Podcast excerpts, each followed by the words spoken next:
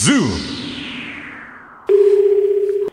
もしもーし。もしもし、吉田です。ご苦労様です。ハワイの南です。ハワイの南。ハワイに寄るんだったらもう、あのもっと近づくけれども、まあこれ以上近づいてもメリットがないので、もうあのねハワイはうん沖合200キロぐらいを通り過ぎる感じかなって今考えてるところです。いいと思いますよ、それで。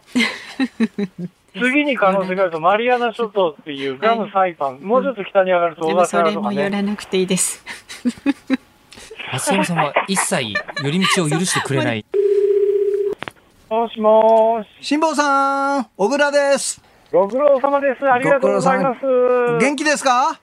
あの、天候が良くてですね、風もいいもんですから、うん逆に考えることがいろいろあって、はあそうするとね、うんなんで、なんで俺ここにいるんだろうとかね、そんなこと考え出すと、ね。知りませんよ、ちょっと。ねこっちが、こっちが聞きたいですよ、ちょっと。今、ハワイの近くまで来てるんでしょ？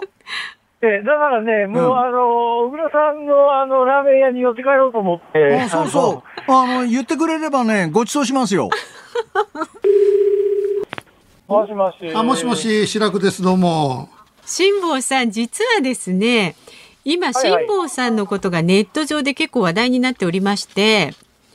辛坊さんがヨット出発前に予言したことが当たっていると SNS で話題になってんです。でもこれね、あの予言が当たってるって言ったらよく読んでみるとね、オリンピックの観客を入れる。えー無観客は絶対にないってあ言い切ってるんで、今回無観客って決まりました。だから予言はね、実は当たってないんです。ここ外してますよ、辛坊さん。どうも、飯田でございます。はい、ご苦労さんでーす。いやいやいやいや今日もリスナーの方からメール届いてます。はいはい、どうぞ。辛坊さん、昨夜は七夕でしたが、太平洋上での天の川は見られましたか？って。こっちの時間で言うと、時差1日だから、今日が7月7日なんだけど、ですよね。天の川すっごい綺麗に見えてるよ。あら。そうなんですか。いやー、七夕おめでとうございます。なんかお祈りしました？お祈りですか？うん、お祈り。いや、そんなロマンティックな気持ちにならないね。とにかくね、え、そうなんですか？サバイバーだからね。うんじゃあちょっとこれから考えるわ。リスナーの皆さん、ヨットで日本に帰ります7月15日木曜日時刻は午後3時半を過ぎました FM93 AM1242 ニッポン放送ラジオでお聞きの皆さんこんにちはニッポン放送飯田浩司ですパソコン、スマートフォンを使ってラジコでお聞きの皆さん、そしてポッドキャストでお聞きの皆さん、こんにちは。ニッポン放送の増山さやかです。辛坊治郎ズームそこまで言うか。この番組は太平洋横断にチャレンジする辛坊さんの帰りを待ちながら期間未定で日替わり助っ人パーソナリティが今一番気になる話題を忖度なく語るニュース解説番組です。はい。木曜日飯田アナウンサーです。はい、えーオープニングのところでね、はい。えー辛坊さんとつなぐ5時で辛坊ですのハイライトをお送りしてますけれども、この BGM の選び方っていうのがこのディレクターの腕の見せ所だったりしますが、すね。はい。いや、随分と陽気なものを選びましたね、これ。まあ、ハワイのちょうど南を行っているという。その雰囲気を醸し出すような。はい。いや、このまま行くと、いろんなところでサボって帰ってくるんじゃないか、みたいなね、えーほのめかしもありましたけれども。ねねえ。いやーしかしね、えー辛坊さんもハワイから、これ、あの、みハワイの南の方行ってるってことは、もう大体貿易風は掴んでってことなんですかね。うんえみたいです。ーねえ、そうするともうここから先は楽ちんで帰ってくるのかどうなのか。割と帰りはね順調になんか早めに戻れそうな気もなんとなくしますけどね。なんかそんなね、うんえー話もおありますが、まあ、後ほどね、えー5時の辛抱です。はい。またつなぎますんで、えーそこでいろいろ聞いていければと思いますが、はいえー7月15日でございます。えー今日は日本放送67回目の開局の日で、えーございます。そうなんです誕生日えー日頃のご愛聴どうもありがとうごあざいます。りがとうございます。まあ、これからもニュースエンタメスポーツ、まあ、リスナーのあなたが楽しめる番組を発信してまいりますんで、引き続きご愛顧のほどよろしく。よろしくお願いいたしますお願いいたします。飯田君が頑張って皆さんを幸せにしますから。何を言ってるんですか。いや、もうその辺はですね、松山アナウンス室長を先頭に、我々はそれをこう支えるのみという感じで。ラジオ聞きの方と一緒にね。本当にねそうそう。生きていきましょうよ。番組スタッフがなんじゃこらって言いながら今 うんざりしてますよ。本当になんだこの小芝居はみたいなね。でもこの7月15日ですね、ええあのーこういろいろこうね、えー調べてみるわけですよ。まずこうね、辛坊さんはこうこれをやったらおしまいだって言ってましたけど、やっぱり日付で今日は何の日とか調べちゃうわけですよ。はいはいそうするとですね、1983年の同じ7月15日、はいあの任天堂が家庭用ゲーム機、ファミリーコンピューターを発売したという。ファミコン。フ。ァミコン、ええだからあの日本放送とファミコンはですね全く同じ誕生日という、ええまあ、向こうはあー30うーだから俺の2個下か、うんええ若い。37、ええこちらは67ということですね。そうなんですよ。40年の差があるわけですけれども、ええこのエンタメ業界にね、ええええ並び立つ二強みたいな。これぐらい言っとけばサラリーマン的で大丈夫ですかねいやあのファミコンはもう我々世代はですね、もう完全にこう子供時代を彩った、えーものの一つでありますんで、えええーもうこれあの新聞記事にもですね、えースーパーマリオブラザーズ、デルダ、ゼルダの伝説、ドラゴンクエスト、はい。ファイえーファイナルファンタジーと、こういろいろね、えー出てきております。私、あの、前も話しましたけど、一番最初に買ってもらったソフトが、えースーパーマリオブラザーズではなくて、ドナルドランドというね、非常にマニアックなソフトで、ええこのドナルドランドのドナルドがね、えーディズニーのドナルドダックではなくって、マクドナルドだったというですね。ね、いいじゃないですか、なんか我が道を行く感じで。我が道を読んで褒めてないっていう褒め。てますよ。いやーあの懐かしいですね。ええあの原始的なこうソフトがいっぱい家に転がってたなっていううんあの野球とかね、ベースボールっていう名前の野球のこうソフトがあって、ね、あのもうそれこそ投げて打つだけみたいな感じのうんそれでもでも当時はなんか画期的っていうかね。そうそうそう楽しくてね。で、そのうち選手ごとのこうパラメータが出てきてね。うんでも、あの、選手の実名使っちゃいけないから、あの、うんファミスタって、えーファミリースタジアムってありましたが、えー、4番が、あの、G のチームの4番がタラっていうね。えーえー黒マテとかね。あーそうそうそうそう。あと、確か、あの、あの、チーム数をそんなに多くできないんで、なんかね、電鉄チームをまとめて、レールウェイズっていうのがあったりするソフトがあって、あの当時、ほら、阪急があって、近鉄があって、南海があってっていうですね、あの、こう、電鉄が持っている、球団っていっぱいあったんですよ。まあ、阪神もそうだったんですが、ね、えーだったんで、なんかそれをね、パリーグの球団まとめてみたいのがあったりしましたね。そう懐かしいですね。そうそう、そんな、そんな時代が、ええええ83年から始まったねは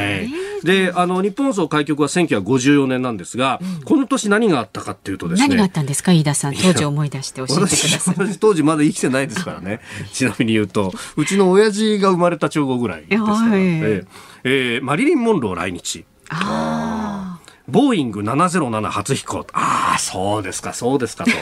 ええ知ってますか？ジェット第一世代というですね。あそうなんですか。ええあの、あ。知ってるんじゃないですか、いやいやいや、後々ですよ、こういろいろ。ええあの、エンジン4発ついてるジェットだったんですけれども、4発だったんだけど、こうサイズ的には通路1本でみたいなね、そんな大きなものは作れなかった時代の。でも、ジェット機ができて、で、これで、例えば、あの、太平洋も横断できるぞとかですね、えええええ途中に、こう、気候値を少なくして、えー世界が縮んできたっていうようなですね、えー。このジェットを使った、えー飛行機っていうのがいろいろ出て、えーデハビラントという会社がコメットというものを作ったりですね、えーあとはコンベアというところが深さとしてはそのくらいでいいんじゃないですか。も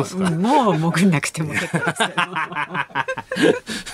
この辺、ここに鳥海さんがいたらまたまねた、ね、盛り上がりますよね、これね。また増山さんがいろんなこう、お絵描きを始めてしまうというのがありましたが、えー日本初の缶入りジュース発売、太陽族の登場、えー流行語はサブリナシューズ、シャネルの5番、ロマンスグレーと。えいうところだったーそうでございます。1954年、まだあの、保守合同の55年体制になる前というね、自由党と日本民主党っていうのがまだあった時代。あ なるほどねえーえーさすが飯田さんです。はい。えーえーおそらくこれ吉田政権から鳩山政権に変わってという時代になったと思うんすけどもそうですか。当時はどんなことして遊んでたんですか？いや。ちょっと待っていややっぱ俺たちも米語を回したりとかさ 知らないですからね私は全く知らないですからすごく無駄にあのこの放送時間使ってますよ。本当ですね、はい。オープニングも10分経ってるというところでそうですよ。はい株と為替いきますか？はいいですか？もどうぞお願いしますはい今日の東京株式市場日経平均株価続落しました。昨日と比べて329円40銭安い28,279円9銭で取引を終えました。国内の新型コロナウイルス新規感染者数の増加が引き続き懸念される中、為替市場で円高ドル安が進んだことが嫌気され、自動車や機械系など輸出関連株の売りが進みました。で為替は現は在1ドル109円75銭付近で取引されています。昨日のこの時間と比べますと80銭ほど円高になっています。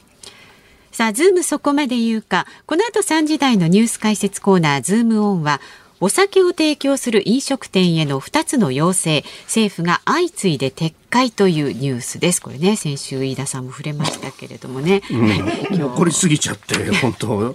箱崎アナウンサーの中継忘れるぐらいでした。忘れかけました。でもね、こうやってね、あの、大きなニュースにね、発展しましたからね。で、4時台は新型コロナ、そして東京オリンピック、物流を支えるトラックドライバーの厳しい実態とは？ということで、元トラックドライバーでフリーライターの橋本愛樹さんにお話を伺っていきます。はい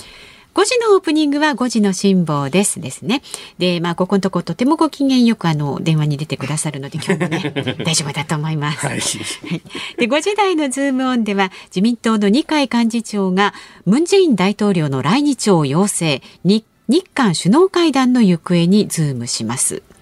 さあ、ラジオの前のあなたからのメッセージもお待ちしています。で、木曜日は番組のエンディングでかかる、辛坊さんに届けたいリクエスト曲も大募集です。また、えー、辛坊さんへのね、質問、それから辛坊さんに伝えたい日本のニュースもお待ちしています。メールは zoom zoom アットマーク一二四二ドットコム。ツイッターでもお待ちしています。ハッシュタグ漢字で辛坊治郎、カタカナでズーム、ハッシュタグ辛坊治郎ズームでつぶやいています。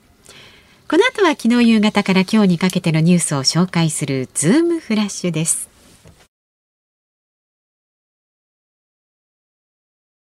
ニッポン放送ズームそこまで言うか毎週木曜日は飯田アナウンサーとお送りしています。はいお願いしますまずは昨日夕方から今日にかけてのニュースを振り返るズームフラッシュです。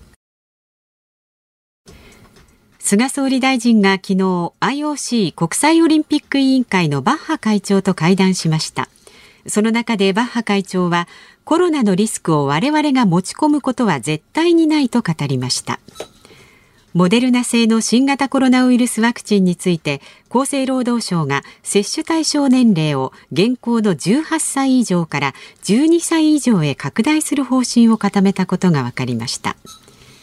日本を含む太平洋地域に向けて公開中のイギリス海軍の空母打撃群で新型コロナウイルスの感染者が相次いでいることが分かりました。BBC は100件ほどに上ると伝えています。アメリカのバイデン大統領が16日に開催される APEC アジア太平洋経済協力会議の非公式首脳会議に参加することが分かりました。自由で開かれたインド太平洋戦略を強調する方針で影響力を広げる中国への対抗を示唆しています。EU= ヨーロッパ連合がハイブリッド車を含むガソリン車の新車の販売を2035年に事実上禁止する政策を発表しました。また環境規制の緩い国からの輸出品に事実上の関税を課す国境炭素税を世界に先駆けて導入するということです。えー、ということで、フラッシュニュースをお伝えしましたが、まあね、この IOC のバッハ会長が、す、えー、で、に来日をしておりまして、えー、まあこの後は広島の訪問であるとかっていうのもね、えー、予定されているということですけれども、まあまあ、なんというか、こう、いちいちニュースになってしまうなという感じもありますが、コロナのリスクがを我々が持ち込むことは絶対にないと語りましたっていう。絶対にないと。うん、まあどうしてこういうことを言っちゃうかなっていう感じはね。まああとはこの我々っていうのがどこまでを指すのかっていうところもあるんだろうなと思いますね。えー、確かにその選手、並びに関係者、選手のえっと85%ほどはもうすでにワクチンの接種済みであって、そして、えー、まあ関係者も IOC の関係者に関してはほとんどワクチンを打っているということを、確かこの時にも合わせて言っていたと思うんですが、まあその辺を念頭にして、えー、我々が持ち込むことは絶対にないというふうに言ったんだろうと思いますけれども、うん、まあその辺にそのじゃあ海外からのメディア等々っていうのがどこまでで、えー、バブルの規制の中にいるのかっていうようなね、えー、ことまで考えると、うん、そしてそこについてっていうのは、じゃあ誰が管理するのっていうのが、いまいちこう、5者協議何度もやってもあやふやなままになってるよなっていうのは、確かに、あのー、この周辺のですね、ホテルの周りにも、結構こう、海外クルーいるな、みたいなですね、はい、バッジを下げてっていう人たちがいるんですけど、えー、まあその人たちがいつ来日したとか僕らには全くわからないですからね。えー、えー、まあその辺がね、ね、一部報道なんかもされてますけれども、そうは言ってもあと1週間ですからね。そうですね。ねえ、いやいや、まあ、あとは成果がどういう形で灯されるのかっていうのが、そこだけはこうトップシークレットになってますんで、ね、あの、先週、春日さんにお越しいただきましたが、そうそこが一番注目だし、春日さんも、あの、曖昧な、こう、笑みを浮かべてましたけど、どこまで知ってんだろうな、この人。春日さんはね、ご存知なんですかね、どうなんですかね。いや、そもそも論として、本当、今度春日さんに会ったら聞けないのは、あの時、無観客って知ってたんですか？っていうですね。翌日には無観客が発表されてですね、えー、へーっていうことに、私のチケットがっていうことに。そうですね。なったんですよ。もう、もう本当に。ですね。ね。まあ、もうね、えー、ここも、うん、あの、去ったことを言ってもしょうがないんですけれどもね。えーさあ、それから、あの、自由で開かれたインド太平洋に向けてということで、えー、まあ、バイデン大統領は APEC の非公式首脳会議に参加すると、まあ、今回、議長国は、えー、ニュージーランドだということだそうですけれども、まあ、ニュージーランド側としては新型コロナ対策の経済対策を話し合いたいというようなことを言ってますが、まあ、当然ながらアメリカが参加するということになると、えー、自由で開かれたインド太平洋、この戦略を強調する方針であるということが伝えられれているということであります。で、まあ、それの具体的な動きっていうのがいろんなところに出てくるっていうところが、うん、この、あの、その前のニュースで出てきた、えー、日本を含む太平洋地域に向けて航行中のイギリス海軍の空母打撃軍、はい、えー、空母クイーンエリザベスと、その、えー、打撃軍ということで、まあ、周りを固める艦艇たちというところなんですが、まあ、その中で新型コロナの感染者が相次いでいると、まあ、昨日あたりからですね、BBC など、まあ、イギリスのメディアを中心に報道し始めていて、えー、イギリスのその BBC などを読むと、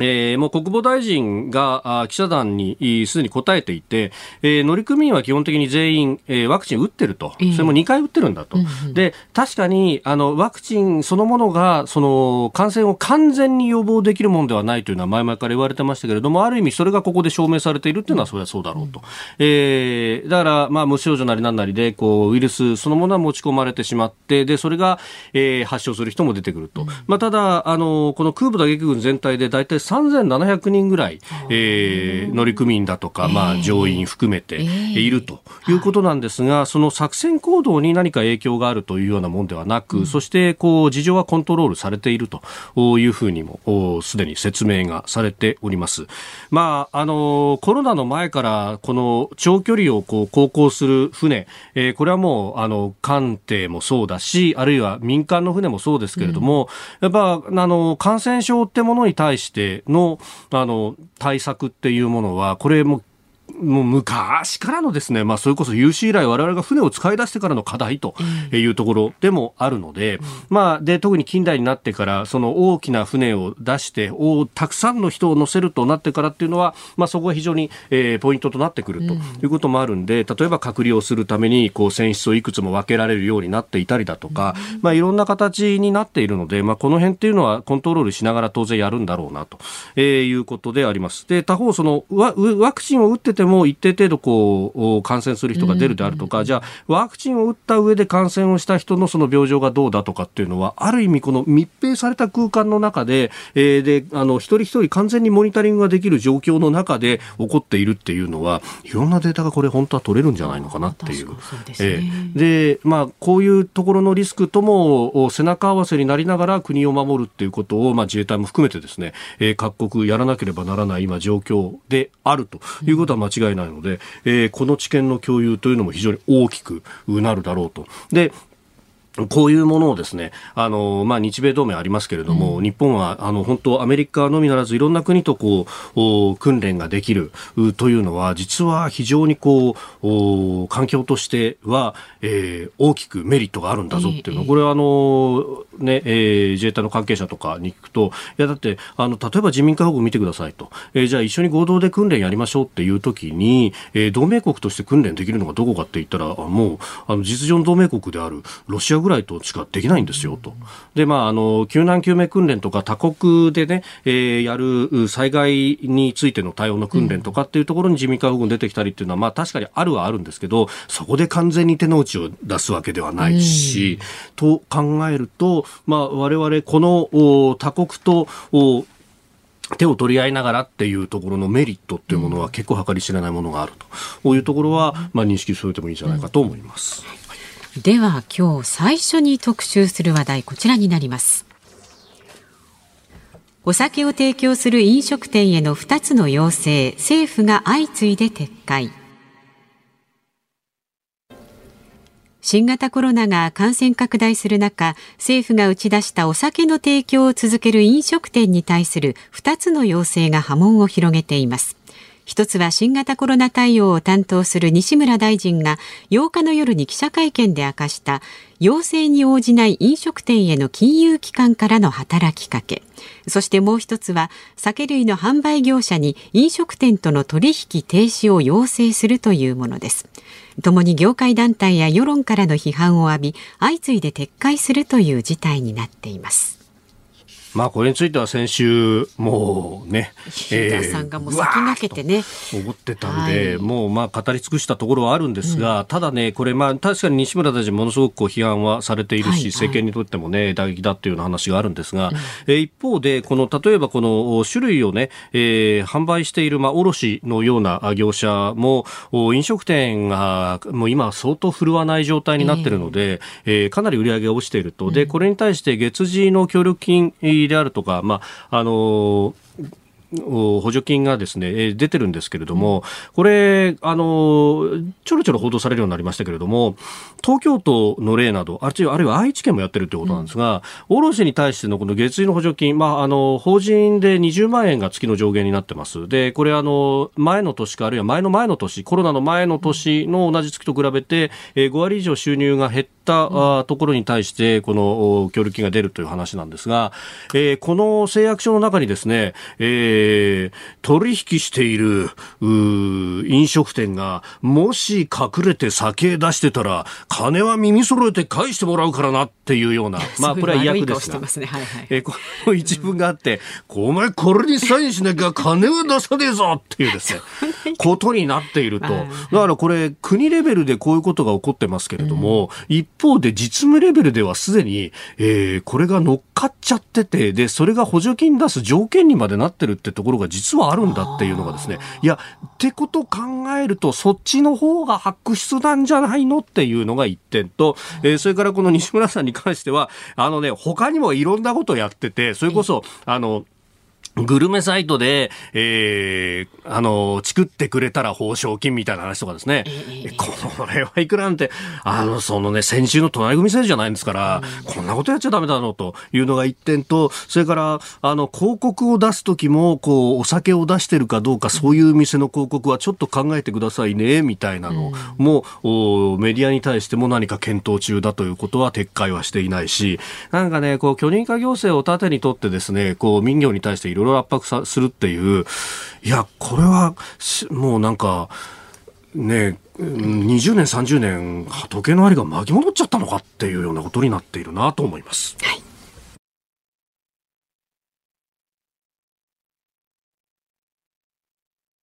7月15日木曜日時刻は午後4時を過ぎました。改めまして、こんにちは。日本放送、飯田浩二です。こんにちは日本放送の増山さやかですズームそこまで言うか辛坊さんが太平洋横断から帰ってくるまで毎週木曜日飯田アナウンサーとお送りしていますはい。よご意。見いただいてますはい、ありがとうございます。40代の高知県にお住まいの勝手にユームユービームさんかユービームさんありがとうございます。飯田さん、はい。キリンが経営するビアレストランが飲み放題プランの終了を発表しました、マジっすか？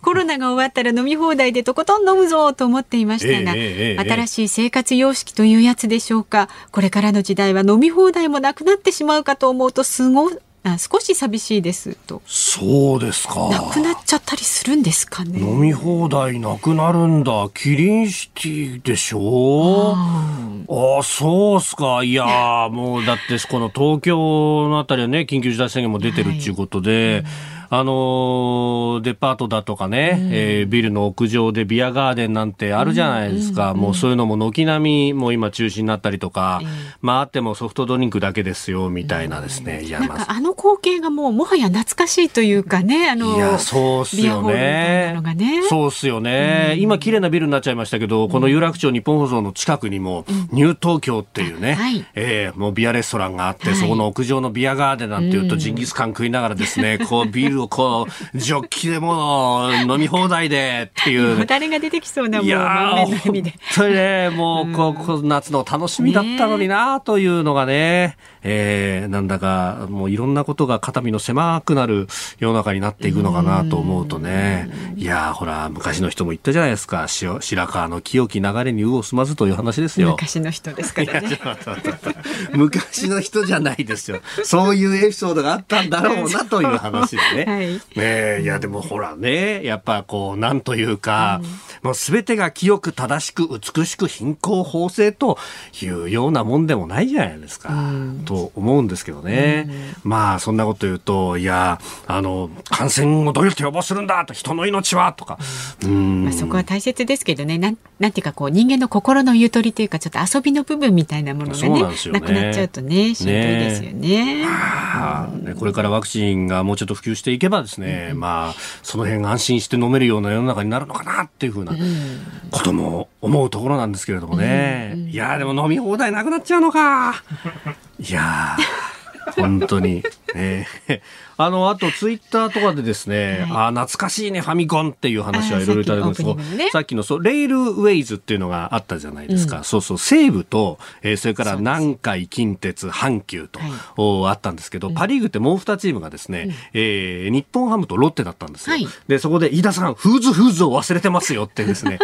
あったね、フーズフーズ。そう、それチーム名で本当にあったんだ。いや、あの、そうなんですよ。もう、あの、メモリが足らないから、フーズフーズで一塊と、はいはいレールウェイズで一塊で、えーパリーグが、あの、乗りましたって言ってるけど、パリーグ2チームしかないみたいなですね。そういう便宜上のこう、くくりみたいなのがあったっていう、えーむっちゃマニアックな話ですね。すね。その辺の話してるとね、もうお好きな方尽きないでしょうけれどもね。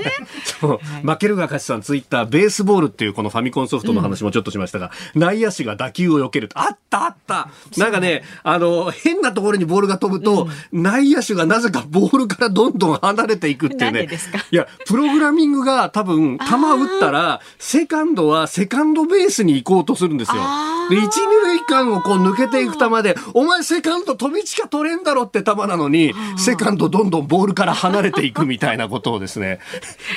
なんだそれって思いながらこう見てるっていう。えー。まあ今のゲームで遊んでる方にはちょっとねピンとこないいやピンとこないと思いますよ。今あれだけ滑らかにね、こう動くのを考えると、もうだって右と左にしか動かないみたいなキャラクターいっぱいいましたからね。も。はやほら昨日の吉田アナウンサーなんてあれですよもう 3D の世界ですからねこう目になんかあー。おじさんにはよくわかんねえな、そういうのは。おじさんにはね。でも、吉田さんのが、だいぶ先輩なんだよおじさんですけどね本来ね。まだまだご意見はお待ちしておりますのでこちらまで。メールはズームアットマーク 1242.com ツイッターはハッシュタグ漢字で辛坊治郎。カタカナでズーム。ハッシュタグ辛坊治郎ズームでつぶやいてください。でエンディングでねかける辛坊さんに届けたいリクエスト曲。それから辛坊さんへの質問。辛坊さんに伝えたい日本のニュースなんかもあれば書いて送ってください。お待ちしております。この後はですね、コロナやオリンピックで厳しい状況になるトラックドライバーの現状にズームします。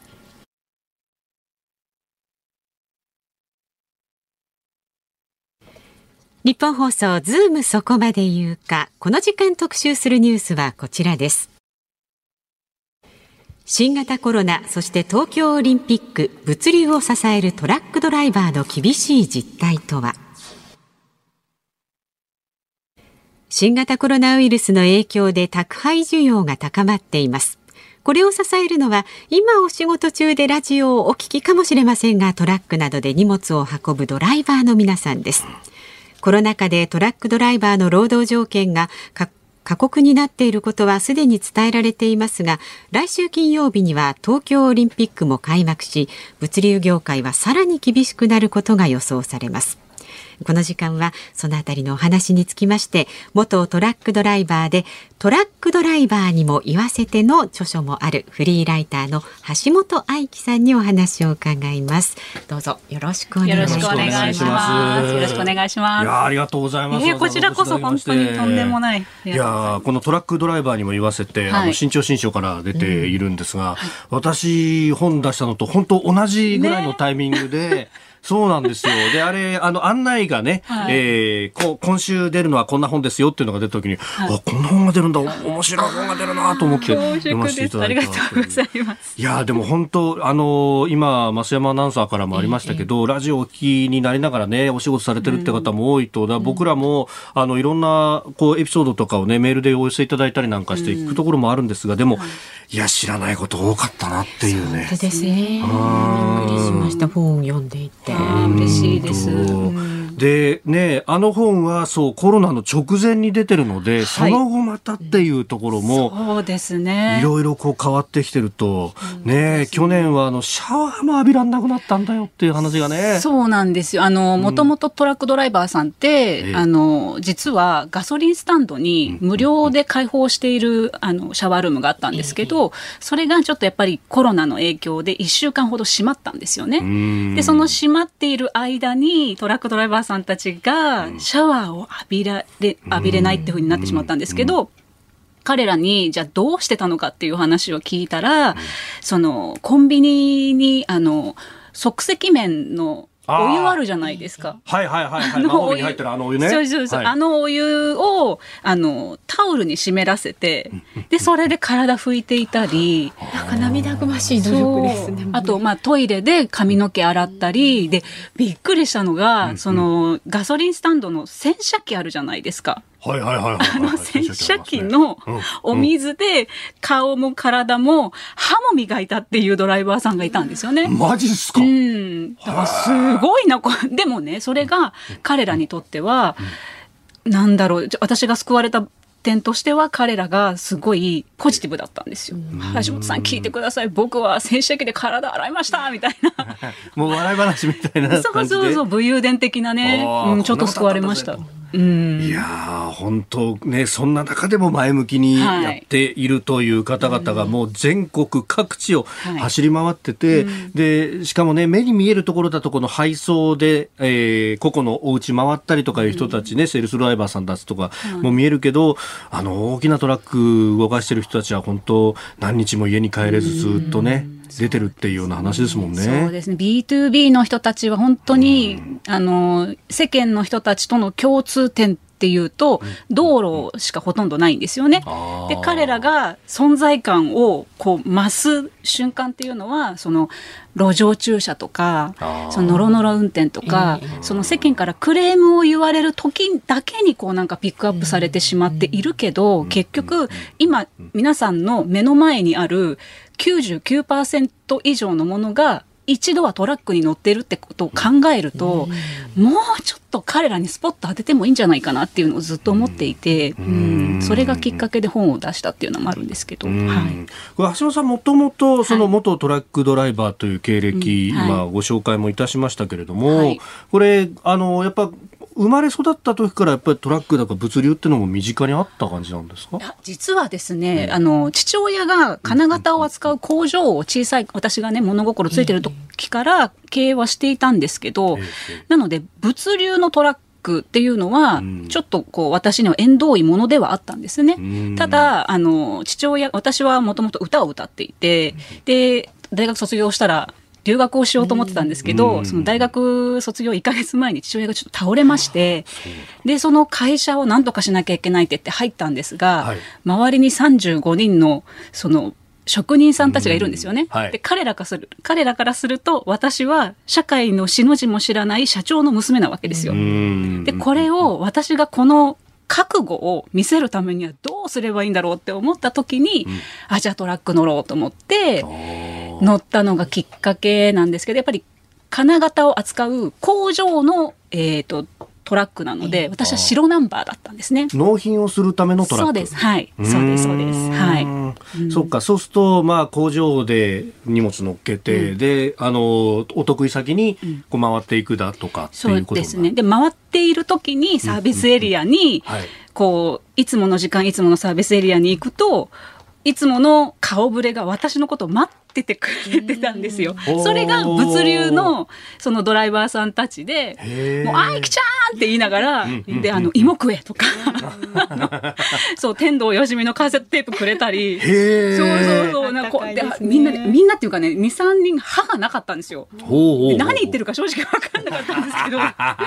そこで彼らの大変さみたいなのを知って、でまああのこうね自分の活動をしてたんですけどひょんなことからまあライターになって、うんでこうちょっと。あのネタ切れの時に、その彼らのことを思い出してトラックの書いたらことを書いたらすごい反響だったんですね。うん。そこからずっとこうトラックのことを連載するようになったっていう感じなんですけどね。ううん。んだからあの書いてらっしゃることはトラックはんねやっぱ、あのスポットライトも浴びた部分もあるし、それもあるけどそれだけじゃない。いろんなあジャンルをもちろんもちろん。書いてらっしゃるわけですね。はい、物流ライターとというわけではなく、うん。本当にいろんなことを人権問題とかそのジェンダーの問題とかっていうのをすごく書いてるんですけど、業界にねやっぱあまりにも問題がちょっと多すぎるので、で個人的なあれなんですけど私書くのが遅いんですね。ん。なので書くものって言ったらもうなんかだいぶちょっとトラックだけになってきてしまってるんですが、はい、あのいろんなあの社会問題っていうのをこう追いながら、はい、ライター活動してます。その部分でこのツイッターのプロフィール一番最初に初期係って書いてらっしゃるのは まさにそこの部分。いろんなことをまとめて世にそうです、そうです。なんかね、ジャーナリストって言われたり、するのは、なんかね、型にはめられるのがすごくあんまり好きじゃなくて、で、あの、フリーライターって今までは、一応、一番ベースというか、まあ、こう、わかりやすいってなったら、まあ、ライターなのかなと思ってたんですけど、ええ。それでも、なんか、ジャーナリストとライターの間がないというか、うんなんかこれちょっと言い方変えた方がいいなと思って、今自分のこと俯瞰してみたときに、あ、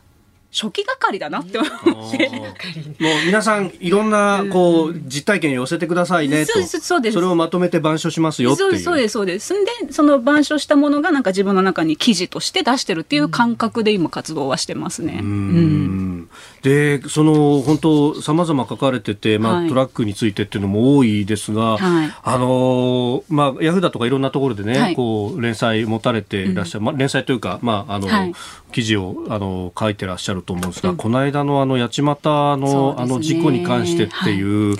あれも相当難産だったようですね。あれ難産でした。あのでも、うん。この、まあ、飲酒で運転するってもちろん絶対悪なんだよっていうのをこう前提とした上で、で、あの、そのこう後ろにある部分まで、なんかこう入り口で絶対悪なだけに、こうそこを叩くことで終わってしまうだと社会が変わらないなっていうなんかそこまできちっと覚悟を決めた上で書いてらっしゃったなというふうに思って。もうあれは覚悟を決めましたね。絶対炎上するっていうことは分かった上で書いたので、本当媒体さん、媒体さんには申し訳なかったんですけど、ただ絶対これは書かないと、ドライバーさんのためにもならないし、社会、ね、あの、結構コメントであったのが、その、亡くなったお子さん2人のことを考えたら、そういうことよく言えるなっていうふうに言われてたんですけど、あの記事をよく読んでいただきたいんですね。で、あの、この構造的な問題をそのままにしていたら、2人どころか今後200人2000人って絶対に増えるから、それをちょっと本当にあの表面上の問題、表面でそのあの飲酒の死亡事故が起きましたっていうところだけ見るんじゃなくてなんでトラックドライバーさんが車内で飲酒をしなきゃいけない状況にあるのかっていうことをこれは業界だけの問題ではなく社会的な問題だと思うので本当にこれは炎上することは分かってたんですけど炎上しないと分かんないんだったらもう炎上するしかないと思ってちょっと書いたんですけどね。先ほど言ったそのあの長距離のドライバーさんたちは何日も家を空けて、で仕事をしなければならないっていうところと深くこれはつながってくる話でだからあの今回のあの事故とは少し切り離して俯瞰で見なきゃいけないんですが、その家を出て、えー、仕事をするってことは普通の人だったら出張で家を空けますと言ったらホテルに泊まりますよねっていうところが、じゃあドライバーさんたちどうしてるんですかっていうところですよね。そうなんです。だから、あの、短い方、長距離トラックドライバーさんっていうカテゴリーがあるんですよ。あの、トラックっていう仕事には。で、地場配送とか、その、私が乗ってた白ナンバーとかっていうのは、大体1日で、あの、仕事が終わるので、お家に帰れるんですけど、やっぱ長距離トラックドライバーさんっていうのは数日で、長い時は6日間、144時間1運行144時間以内っていうふうには決まってるので、その中、まあ、ちょっとね、あの、超えてしまう会社も、まあ、どうしてもあるんですけど、そうするともっと長くなる。その間、家に帰れない。で、トラックの、その、車車内の中、あの、車内には、あの冷蔵庫とか電子レンジとか鍋とかをこう入れてるドライバーさんもいるんですよね。もう要は中が仕事場でありお家なんですよ。でそこでえー、トラックのあの長距離のトラックドライバーさんには翌日までに、えー、就業あの仕事終わったねその日から次の日までに連続最低8時間の休息期間っていう時間を設けなきゃいけないんです。でこの時間っていうのは完全に自由が認められていて保障されているんですよね。でそこを彼らにお酒飲むなっていうふうにしちゃうとこれはやっぱり人権侵害に関わってきちゃうし、労働関係のね、あの、はい、法律にもやっぱり絡んできちゃうので、じゃあ彼らがそもそもなんで、この飲酒を車内でしなきゃいけないのかって考えたら、やっぱり駐車場が少ないっていう、トラック、あの、周りにね、幹線道路の周りには、ホテルはいっぱいあるんですよ。ただ、大型を止められる駐車場がやっぱりないので、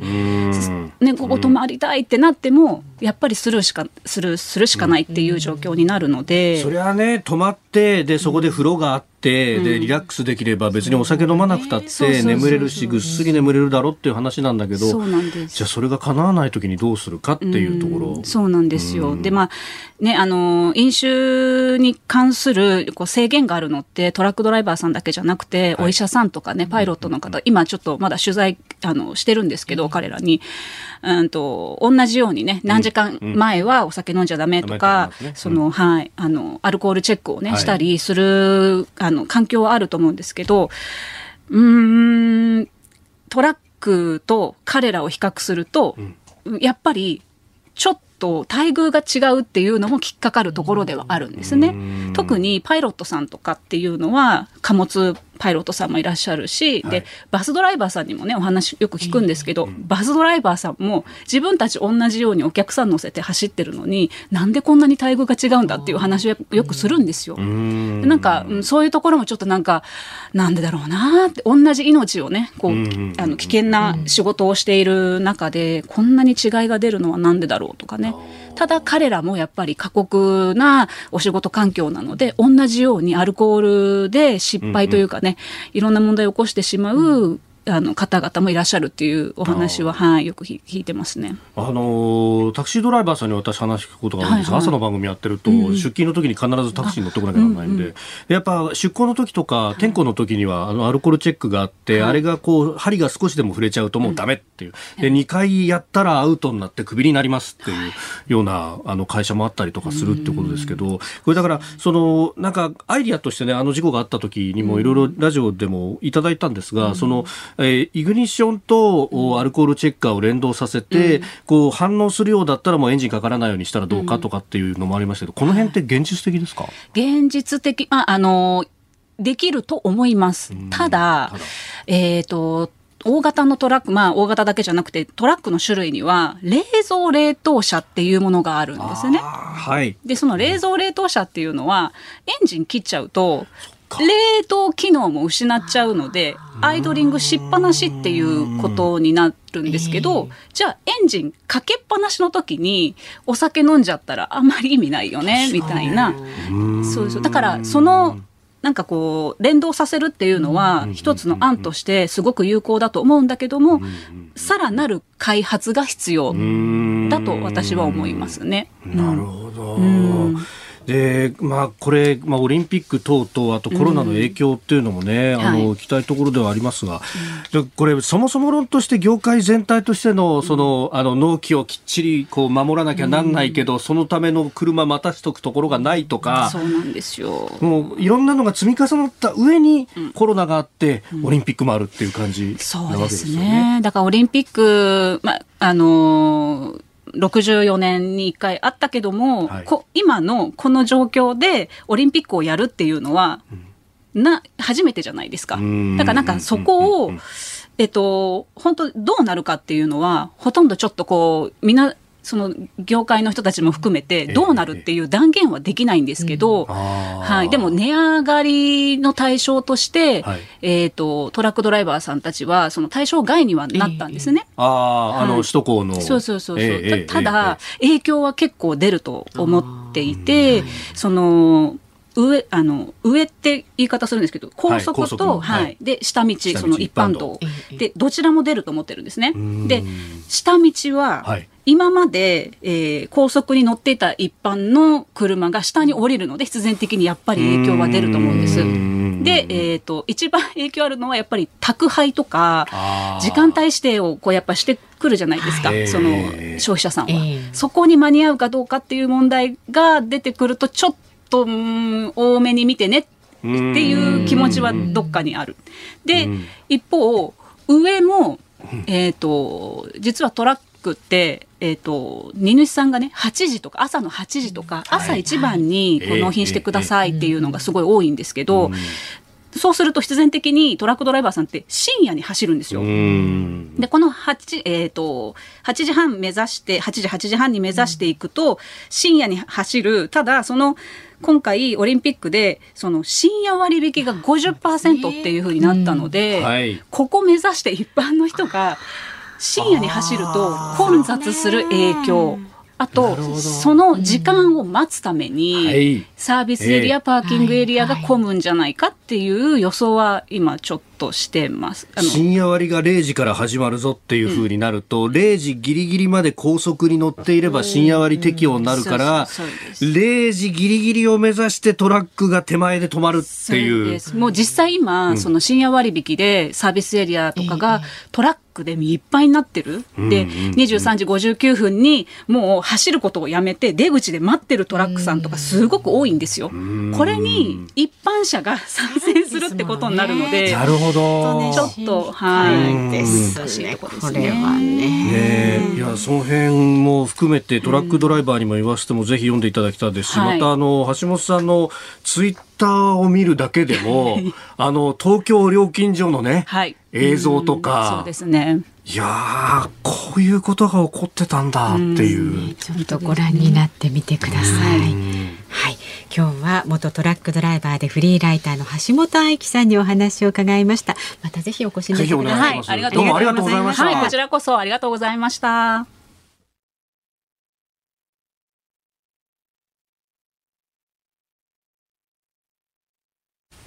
7月15日木曜日時刻は午後5時を過ぎました改めましてこんにちは日本放送飯田浩二ですこんにちは。ニッポン放送の増山さやかです。ズームそこまで言うか。辛坊さんがここに帰ってくるまで毎週木曜日、飯田アナウンサーとお送りしていますが、5はい時になりましたので、生存確認テレフォン5時の辛坊です。お送りします。さあ、衛星電話にお電話しますよ。はい、はい。またいつもの NTT コミュニケーションズのあ来た来た来た。お姉さんが出てきました出てねきましたね。えーここまで来れば安心かなという感じですけど、夜10時ぐらいですかね、辛坊さんね。そうですよね、うハワイのすぐ南。いや本当ですよね。これ見るとハワ,、ハワねえ。イ見えてんのかっていう。ぐらいに見えますけど。もしももしもし飯田です。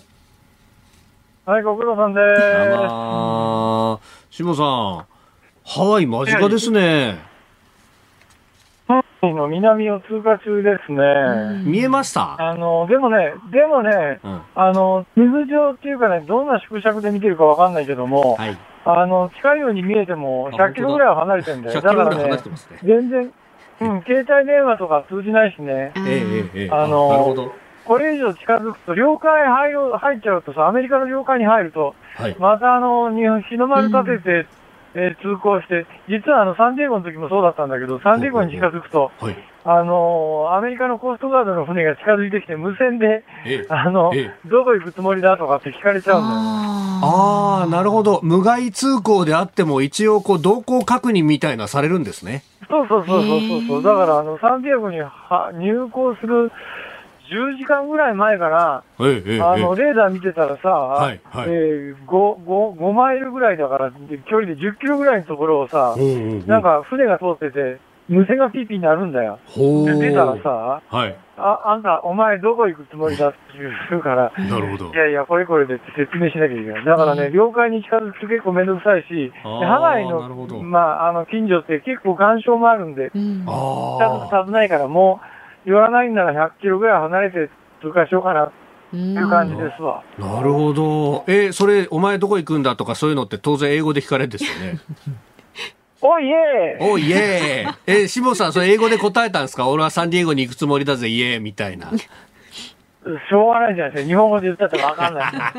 そりゃそうですよそうね。でしょう、そうでしょう。そっか。えーじゃあ、その、あれ、あれって国際、何でしたっけ？あの、無線チャンネルみたいな16チャンネルでしたっけ？なんか16。16チャンネル。そうそう、16チャンネル。あの、無線の16チャンネル。だから16チャンネル、今その時にはね、ええええあの、ええまずとにかく16チャンネルっていうのはいつでも上げとかなきゃいけなくて、上げといて、モニターしなきゃいけないってことです16チャンネねル上げとく。うん。そうそう。んで、まあ今もう切ってますけどね、電源が持たないんで。だけどまあ近づくと入れるよね、電源。うんそうすると16チャンネルでうん呼びかけてきて、うんで、その時に、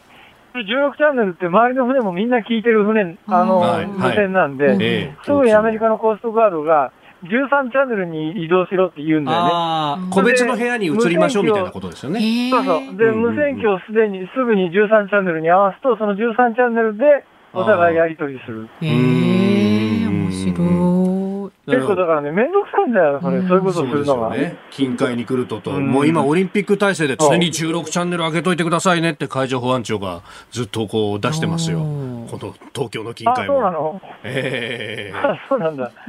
もう辛坊さん、まあね、帰ってくる頃にはオリもパラも終わってるかなって感じですかね。パラは、パラは終わってないじゃないか。パラって9月じゃないか。パラ9月ギリギリあの1週目は被りますんで、そのぐらいですか？多分ね、えええ多分ね、うん多分あの、今の航路で、で、今の風速で計算するとね、ええはいはい。おそらくね、うん30日プラスマイナスで小笠原に着くと思うんだよね。ほう、これからだから30日プラスマイナスで。だからねだからねだ、あの、小笠原に来てね、はいはいもやい取ってくれるんだったら、うん日本までは乗せてくよ。マジっすか？いや、マジっすかってちょっと待った。なるほど。そうだ？あいえーいいっすね。あれ、でも、えーでもそうすると小笠原で入国ってことになります？あ、あのね、どうもね、俺の調べたデータでは、小笠原で入国できないっていう話だったんだけども、なんサンディエゴでもう一遍、いや、サンディエゴでもう一遍調べてもらったら、はい。あの、今、小笠原で、あの、入国手続きが全部できるって話になってて、だったら小笠原で入国手続きをして、うんうんうん。そうするとね、大阪はもう、あの、スッと入ればいいだけの話なんで、おもう一遍確認してもらって、小笠原でね、入国手続きができるんなら、小笠原ゴールにしようかなとちょっと思ってんで、小笠原について、ええ。あとはもう台風対策で低気圧余計えで、ええ。うん。だからそういう意味でね、小笠原ちょうどいいんで。いいでねですね、小笠原に行こうと思うとね、はい週1便小笠原丸っていうのが出てるわけはいはいはい、出てますね。出てるよね。ええ。あれ1日かかるんだよね、確かに東京から。そうですね。にほほぼ24時間かかるってことですよね。確かねう。ん。あの、稲君、なんですか？ちょっと小笠原で待っててくれ。マジっすか？それいいなでも、ホエールウォッチングしながら、あとは大阪に行くっていうね。ああのね、えっ、とね、小笠原、大阪間はね、4日で着くと思うんだな。4日な、最大5日。だから、小笠原丸で行くと週1便だから、1回行くと1週間絶対帰ってこられないんだけど、なるほど。えー、逆にうちの船で帰ってきた方が早いかもしれないよ。なるほど。はいあ、金曜日11時発っていうのがあるぞ、東京発。何着してるんですか？ちょっと悪くないだろう、話として。8月小笠原20日金曜日発ありますいいよ。ちょっと個人的にそういうことは、あの計画してください。じゃあ、あの、辛坊さん、お天気をお伝えしますよ。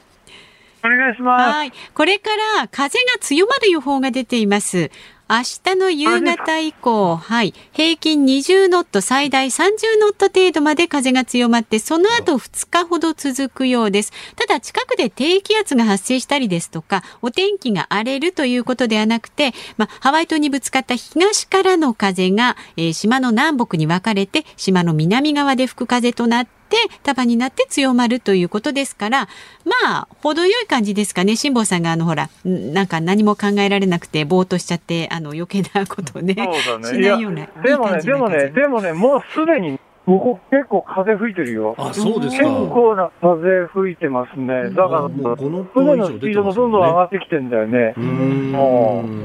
いやいやでもまあ、あそんなんで。じゃあ、小笠原で待ってっから、え 待ってっからっていうか、いいなぁ飯田君が待ってて、あの、もやいを取ってくんないと困るんだな。もやいは取れないんですけどね、よろ僕ね。はいじゃあ気をつけてありがとうございました。はい、ありがとう。はい、ありがとうございました気をつけてどうも。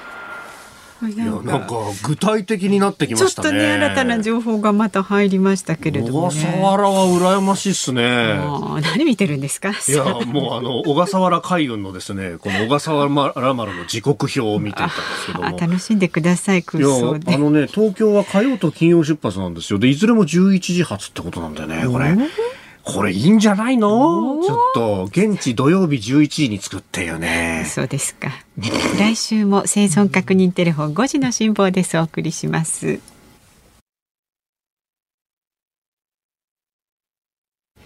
日本放送ズームそこまで言うか。今日最後に特集するニュースはこちらです。自民党の二階幹事長が韓国のムン・ジェイン大統領の来日を要請自民党の二階幹事長が昨日来日中の韓日議員連盟のメンバーらと会談し来週金曜の東京オリンピックの開会式に合わせたムン・ジェイン大統領の来日を要請しました。韓国の議連側は今検討しているところだと応じムン大統領が来日した場合本格的な首脳会談が行われるかが焦点になりそうです。まあ、あのオリンピックのね、えー、開会式あたりで、えー、どういう人たちが来るのかっていうのは、まあ、あのオリンピックを舞台にする外交みたいなものっていうのは、まあ、あの前回の冬の、えー、ピョンチャンオリンピックの時も北朝鮮から誰が来てどうするんだとかいう話とかね、はい、えー、ニュースになるところで、えー、あります。で、あのまあ、二階幹事長今回要請ということ、まあ、二階さんは、あムンジェイ政権の中でも、まあ、情報機関のトップだとかに対対して、まあ、あの昔からのこうパイプがあるということもあるので、まあ、あのその辺も含めてということだろうとは思うんですけれども、うん。はい、まあ、あのこれね、えーまあ、首脳会談が行われるかどうか、えー、まだね、何が決まっているというわけではないということであります。うん、で、これ、あの、ちょっと今回変わってるなと思うのがですね、まあ、大体いつものパターンだと、えー、韓国側のメディアからですね、日韓首脳会談が行われてこんなことが話し合われるんだ、みたいなことが出てきて、で、えー、それに対して日本の外務省が、いやいやいやいや、何も決まってないですよ、まだっていうふうに、えー、火消しをすることが多いんですけれども、今回はですね、なんかあの、むしろ、まあ、日本側がこういろいろ報道する中で、えー、韓国側があのまだ何も決まってないのに、韓国側がいろいろ日本側がいろいろリークして我々は困ってるのだみたいな、えー、ことが、えー、出てきて、えー、いるということで、なんか今までと講師が逆転してるなという感じなんですが、あのそれこそですねこの間 G7 のサミットの時も、うん、えー、ムン・ジェインさんも、まあ、オブザーバーという形で来てました。で、えー、首脳会談が行われるだどうだみたいな話が観測球がいろいろ上がりましたけれども、まあ、結局そこにいたんで、どうもって言って、えー、挨拶だけ交わしたという形になっていて、まあ、これはもう規定の路線だったというような、はい、えー、話なんですけれども、まあ、今回も、そうなるのか、それともちゃんとしつらえて、えー、場所を作ってやるのかというところですけれども、まあ、日本側としては、その、えー、先週の募集校、まあ、あの、向こうでは徴用工という話をしますが、まあ、これに関しての裁判の進み方というか、まあ、これは、えー、日韓請求権協定でもうすでに、えー、済んだ話でしょっていうところのことであったりとか、まあ、あの、慰安婦問題だったりとか、これも、あの、日韓の合意、双方の外相間でですね、えー、合意の発表まであったのに、またゴールが動かされてるぞって話だとか、えー、こちら側からすると、すべてボールは向こう側にあるんで、えー、えーなんかしてくんない限りはちょっとね、だって、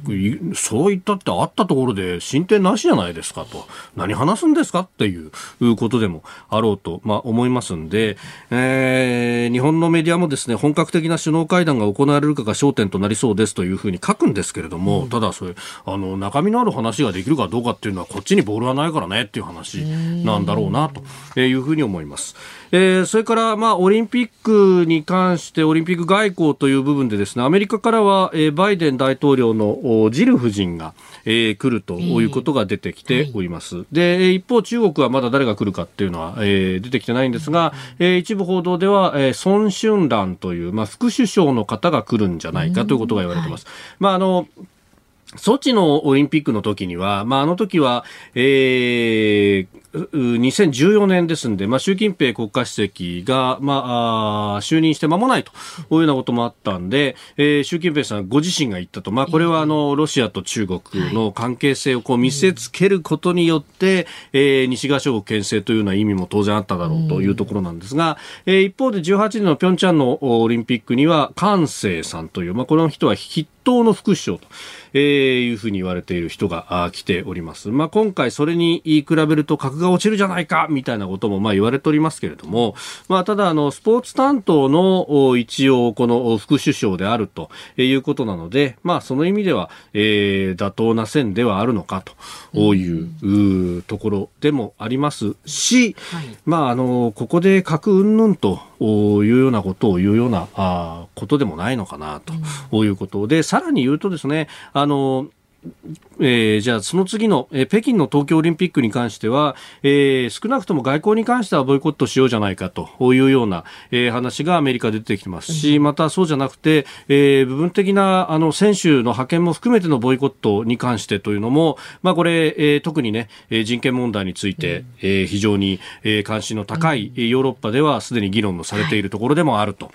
えー、いうことでもあるので、まあ、あのその辺も見ながらの、えー、今回のこうオリンピックのオリンピック外交というものになっていくんだろうというふうに思います。ズでした。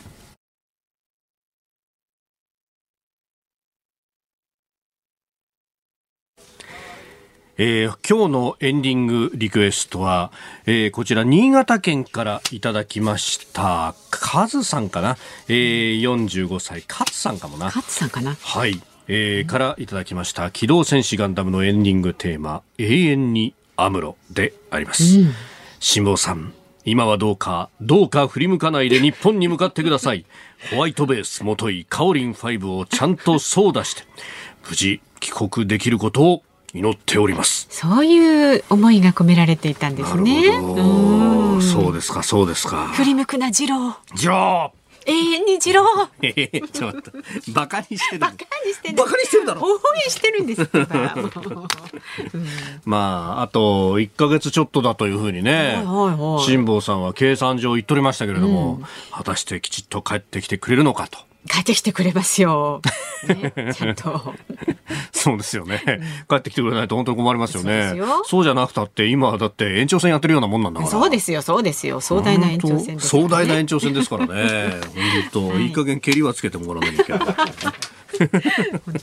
当。いさあ、よろしいですか？はいお聞きの日本放送、この後は、ショーアップナイターをお送りします。今夜は松山坊ちゃんスタジアムから、フレッシュオールスターゲームをお送りしますお。解説は野村弘樹さんで、実況が日本放送の大泉健太アナウンサーと小永和穂アナウンサー、若き二人がね、担当しますよ。フレッシュな二人がっていうところなんですけれども、とはいえこの二人もう結構一発に実況やっててね。はい。ねえ、うん。というところですんで、ぜひお聞きいただければと。もうね、坊ちゃんスタジアムには各球団のマスコットも揃っていて我がタイガースからはですねキータ君っていう。キーあの、メインはトラッキーっていうのがいて、うんうんうんで、あとあの、女の子ですね、ラッキーちゃんっていうのがいるんですけど、あはいはいはい。さらにその、まあ、トラッキーの弟だったかな、確か。キータっていうのがいてですね、まあ、そのあの、一番下の弟分みたいなのが言ってるっていうね。えーそこがやっぱりこう、タイガースいろいろキャラクターいますから。そうなんです。そうなんですよ。まあ読売はね、ジャビットが言ってるみたいですけど、うんうんうんもうジャビットがどこでもジャビットが行くしかないいいじゃないですか。読売は。